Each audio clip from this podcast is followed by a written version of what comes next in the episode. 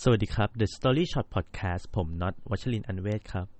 วันนี้ผมเอาบทความมาจากเพจลงทุนแมนนะครับ เป็นบทความที่พูดถึงบริษัทหนึ่งนะครับที่สามารถเติบโตไปจนถึงจุดสูงสุดนะครับ แล้วก็กลับมาล่มสลายในที่สุดเนี่ยภายในเวลา 274 ปีนะครับ บริษัทนี้มีชื่อว่าบริษัท British East India นะครับ เป็นบริษัทที่ก่อตั้งขึ้นจากการ ร่วมทุนระหว่างพ่อค้าและก็ชนชั้นสูงในประเทศอังกฤษนะครับ ตั้งแต่ปี คศ 1600 นะครับ ผ่านการพระราชทานตราตั้งบริษัทเนี่ยนะครับ โดยสมเด็จพระราชินีนาถอลิซาเบธที่ 1 โดยบริษัทนี้เนี่ยครับมีลักษณะธุรกิจก็คือการเดินเรือไปยังประเทศแถบตะวันออกนะครับ ซึ่งประเทศแรกก็คือประเทศอินเดีย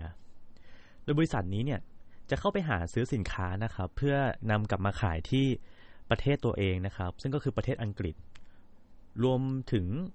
หลายประเทศนะครับ ในแถบยุโรปด้วยนะครับ ก็เอาไปขายให้โซนแถวนั้นด้วยเหมือนกันนะครับ ยังไงก็ตามเนี่ย บริษัท British East India นี่ยครับ ก็ไม่ได้เพียงแค่จะหาสินค้าเพื่อนำเข้ามาตีตลาดแถวนั้นเท่านั้นนะครับ แต่ว่าตัวบริษัทเนี่ยนะครับ ก็มีแนวคิดที่จะผูกขาดสินค้าต่างๆนะครับ เพื่อที่จะสร้างกำไรสูงสุดให้กับบริษัทด้วย โดยจากการผูกขาดสินค้าเนี่ยนะครับ บริษัท British East India เนี่ยจำเป็นต้องควบคุมเส้นทางการค้าที่สำคัญให้ได้ก่อน ซึ่งในสมัยนั้นก็คือเส้นทางเดินเรือนะครับจึงจำเป็นต้องใช้อำนาจนะครับในการผลักดันสินค้าเนี่ยให้เป็นที่รู้จักของชาวตะวันตกนะครับ เพื่อให้สินค้าเนี่ยนำเข้ามาขายกลายเป็นสินค้าที่คนทั่วบ้านทั่วเมืองเนี่ยครับขาดไม่ได้จำเป็นต้องใช้อยู่ตลอดนะครับ ซึ่งทั้งหมดทั้งมวลเนี่ยครับตัวบริษัทเนี่ยสามารถทำได้อย่างง่ายดายเพราะได้รับการสนับสนุนการ support เนี่ยครับจากทางรัฐบาลอยู่ตลอด จนมาถึงช่วงหนึ่งเนี่ยนะครับ บริษัท British East India เนี่ยก็ได้เริ่มเข้าไปล่าอาณานิคมบริเวณที่เขาเรียกว่าอนุทวีปอินเดียนะครับ ซึ่งครอบคลุมตั้งแต่ประเทศอินเดียไปจนถึงหมู่เกาะอินโดนีเซียเออขออภัยครับไปจนถึงหมู่เกาะอินโดนีเซียเลยทีเดียวนะครับ ซึ่งบริเวณนี้เนี่ยอนุทวีปอินเดียเนี่ยนะครับถือเป็นแหล่งผลิตสินค้าที่สำคัญ เช่น ผ้าฝ้ายอินเดียนะครับเครื่องเทศรวมไปถึงแรงงานทาสที่ราคาถูกมาก ๆด้วยในช่วงนั้นนะครับ และด้วยความที่ตัวสินค้าผ้าฝ้ายอินเดียเนี่ยนะครับมีลักษณะพิเศษคือมีน้ำหนักเบาทำความสะอาดได้รวดเร็วนะครับ แล้วก็ราคาถูกเนี่ยทำให้ตัวบริษัทเนี่ยนะครับ จึงได้ไอเดียที่จะผลักดันให้คนอังกฤษเนี่ยนะครับหันมาใช้ผ้าฝ้ายอินเดีย นะครับ ซึ่งก็ต้องยอมรับว่าในสมัยนั้นเนี่ยถือเป็นสินค้าที่แปลกใหม่นะครับ เพราะว่ายังไม่เคยมีชาวอังกฤษคนไหนเนี่ยได้รู้จักได้ใช้มาก่อนนะครับ ทางบริษัทก็เลยได้ใช้วิได้ใช้วิธีการโฆษณาเนี่ยครับเพื่อบ่งบอกถึงสรรพคุณนะครับ แล้วก็เอาไปเปรียบเทียบกับสินค้าดั้งเดิม อย่างเช่น ผ้าขนแกะเนี่ยนะครับ ที่เป็นที่นิยมใช้กันในประเทศอังกฤษในช่วงนั้นนะครับ โดยทางบริษัทเนี่ยได้อ้างว่าผ้าฝ้ายจากอินเดียนะครับ ดีกว่า แล้วก็ถือเป็นการลงทุนที่คุ้มค่ามาก ๆด้วยนะครับ แล้วในขณะเดียวกันเนี่ยนะครับก็ได้เสนอกับชาวอังกฤษว่าผ้าฝ้ายอินเดียเนี่ยครับยังสามารถใช้เป็นวัตถุดิบสำหรับเครื่องแต่งกาย ผ้าเช็ดหน้านะครับไปจนถึงผ้าปูเตียง ซึ่งเอาง่าย ๆ ก็คือมันสามารถนำไปประยุกต์ใช้ได้หลากหลายมากนะครับ เลยทำให้ ชาวอังกฤษเนี่ยนะครับเริ่มหันมาให้ความสนใจกับผ้าฝ้ายอินเดียมากขึ้นนะครับ จนในที่สุดเนี่ยก็ได้กลายเป็นวัตถุดิบที่สำคัญในประเทศอังกฤษจนได้นะครับ และด้วยความที่บริษัท British East India เนี่ยก็มีพันธมิตรเป็นรัฐบาลนะครับ ทางบริษัทก็เลยได้มีอำนาจการปกครองเนี่ยครับกองกำลังเรือของอังกฤษภายในประเทศอินเดียด้วย ซึ่งนั่นก็หมายความว่าบริษัทเนี่ยครับสามารถที่จะกีดการบริษัทเดินเรือเจ้าอื่นเนี่ย จนตัวบริษัทตัวเองเนี่ยครับสามารถทำกำไรได้มหาศาลเลย เพราะว่าไม่มีคู่แข่งใดๆมามาแข่งได้เลยนะครับ ถูกกีดกันไปแล้วเรียบร้อย มันเลยทำให้บริษัท British East India เนี่ยครับเข้ามาสู่จุดเข้ามาสู่ยุครุ่งเรืองของบริษัทเนี่ยนะครับจนในช่วงนั้นเนี่ยบริษัทเนี่ยเอ่อ British East India เนี่ยก็ถือเป็นบริษัทที่ใหญ่ที่สุดในยุโรปเลยนะครับ แล้วหลังจากนั้นเนี่ยครับบริษัทก็ยังหาแหล่งผลิตสินค้าอื่นๆนะครับที่เหมือนกับผ้าฝ้ายอินเดียนะครับ เพื่อนำไปขายทำกำไรต่อที่อังกฤษ แล้วก็ประเทศแถบยุโรปตะวันตกนะครับ เช่นเครื่องเทศ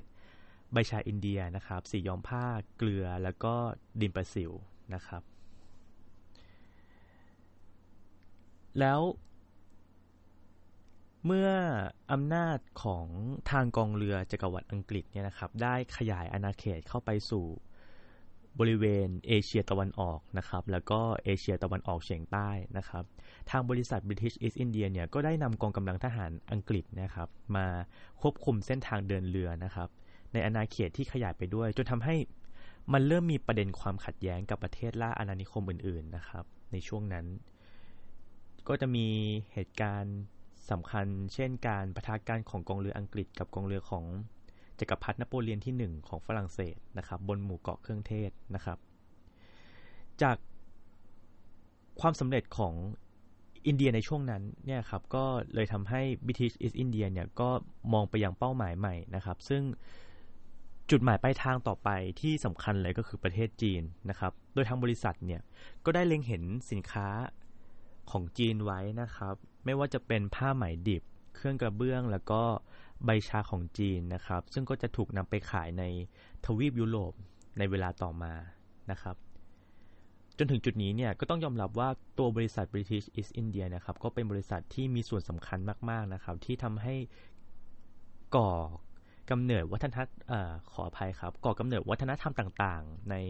ประเทศยุโรปหลาย ๆ ประเทศนะครับ จน มันเกิดสินค้า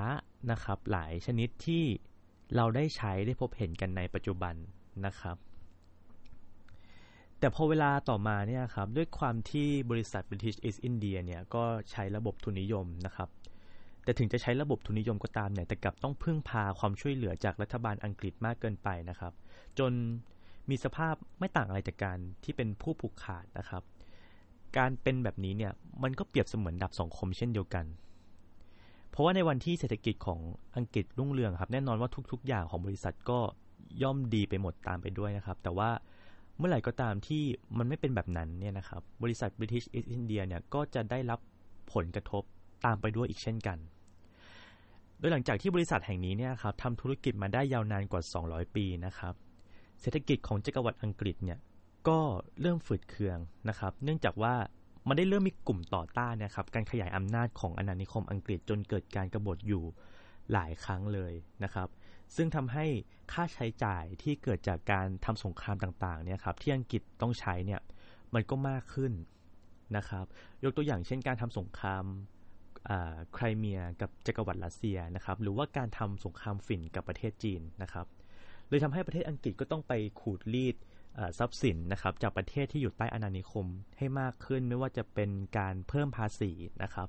การขึ้นราคาสินค้าสามัญที่ผูกขาดนะครับ แล้วก็นำไปสู่การ